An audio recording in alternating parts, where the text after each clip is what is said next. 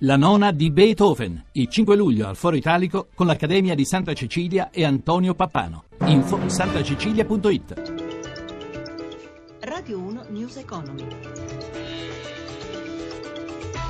Buonasera da Paola Bonanni, Remain o Brexit, il nodo si è sciolto, le borse avevano creduto. In una Gran Bretagna europea, ieri alla vigilia del referendum avevano realizzato 190 miliardi di guadagni e la sterlina era schizzata ai massimi da inizio anno, oggi la vittoria dei Leave in Gran Bretagna ha alzato invece un'ondata di panico sui mercati finanziari, la valuta britannica ha toccato il minimo da 31 anni, Piazza Affari giù oltre dell'11% a ridosso della chiusura delle contrattazioni che tra poco commenteremo appena appunto ci sarà saranno le chiusure definitive di quelle europee. Mentre le prime borse a reagire negativamente questa mattina alla Brexit sono state quelle asiatiche, Tokyo ha perso poco meno dell'8%, la peggiore seduta dall'incidente di eh, Fukushima, ma già si cerca di guardare con una prospettiva più ottimistica i rapporti internazionali che verranno.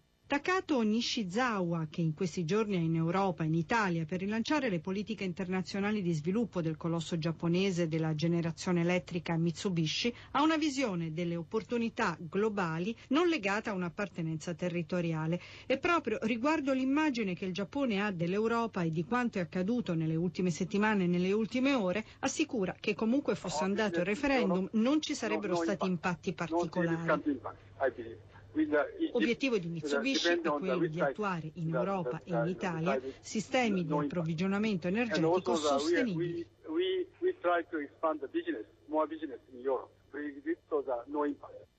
Quindi abbiamo sentito nessun impatto, dice l'amministratore delegato di Mitsubishi, ma sono, e veniamo in Italia. Sono sempre di più le famiglie eh, italiane attente all'efficienza energetica. In meno di dieci anni hanno investito quasi 28 miliardi di euro per ridurre gli sprechi e rendere più efficienti le proprie abitazioni.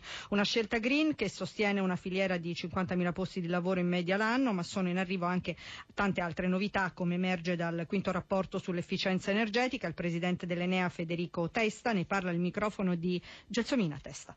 Le principali novità sono che come paese non siamo messi male, siamo sopra la media europea, abbiamo fatto un pezzo importante del percorso per adeguarci agli obiettivi europei, ma abbiamo ancora tanto da fare. Possiamo trasformare l'efficienza energetica in una fantastica macchina per lo sviluppo e l'occupazione nel nostro paese. Quali sono gli interventi da mettere in atto per rendere le famiglie più ecoefficienti? Noi abbiamo capito che gli incentivi che sono stati erogati negli anni scorsi sono stati importanti, però sono andati prevalentemente a interventi che garantiscono dei miglioramenti dell'efficienza, ma non così importanti come sarebbero necessari. Ci resta da fare, diciamo così, educazione energetica. Dopodiché interventi profondi sulle strutture rispetto ai quali c'è un aggiornamento del governo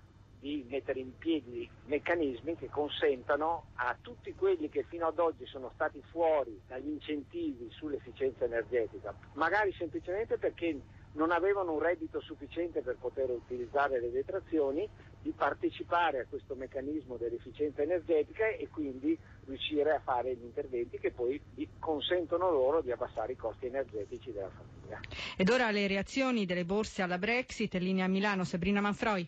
Sì, una giornata come avete anticipato decisamente tremenda per tutti i mercati europei. In questo momento eh, stanno chiudendo le principali borse, Francoforte meno 6,8%, Parigi meno 8,04%, Londra meno 2,76%, Madrid meno 11,79%, Milano chiuso adesso meno 12,48%. 48%. Va giù anche Wall Street col Dow Jones che cede il 2,56%, il Nasdaq perde il 3,07%.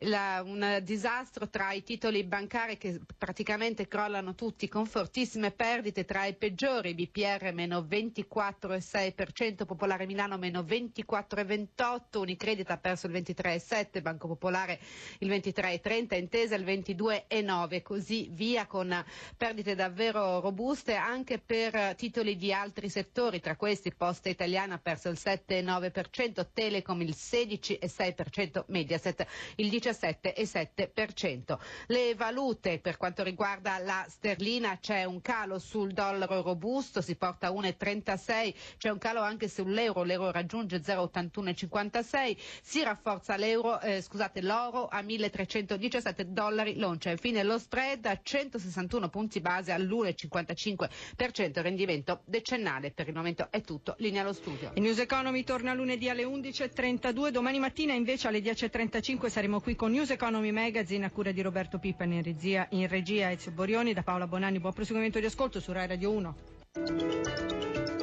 Radio 1 News Economy.